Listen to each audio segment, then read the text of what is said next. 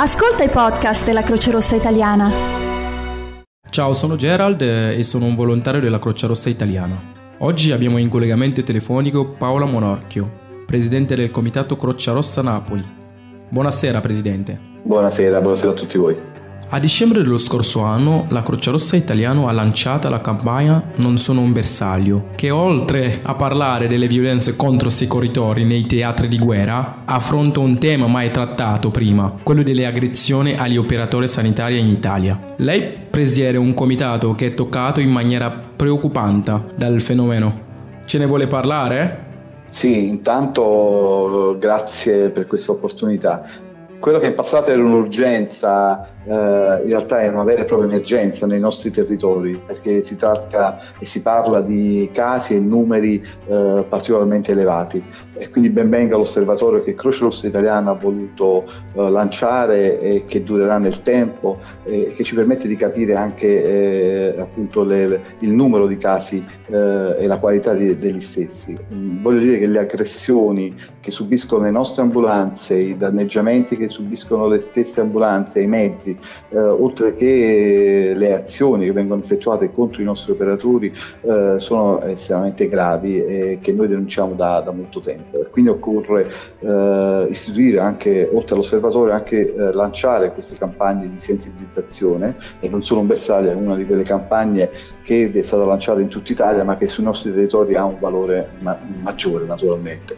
E, e quindi episodi sono tantissimi, eh, soprattutto soprattutto le donne vengono colpite, vengono mortificate, vengono uh, attaccate in maniera indegna uh, da persone eh, che spesso non, non sono proprio i, i, chi è ammalato, chi si trova in difficoltà di salute in quel momento, ma tutte le persone che si trovano attorno e, e quindi la, la situazione sta diventando veramente un'emergenza nazionale.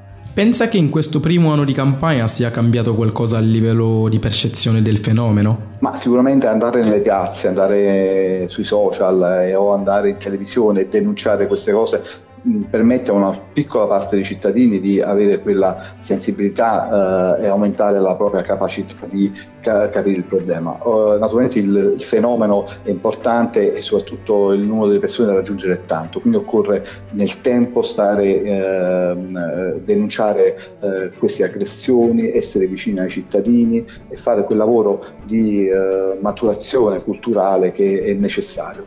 Solo il tempo ci dirà se poi la strada eh, è quella giusta giusta. La Croce Rossa italiana ha istituito un osservatorio nel quale i volontari possono denunciare i casi di aggressione. Pensa sia uno strumento efficace?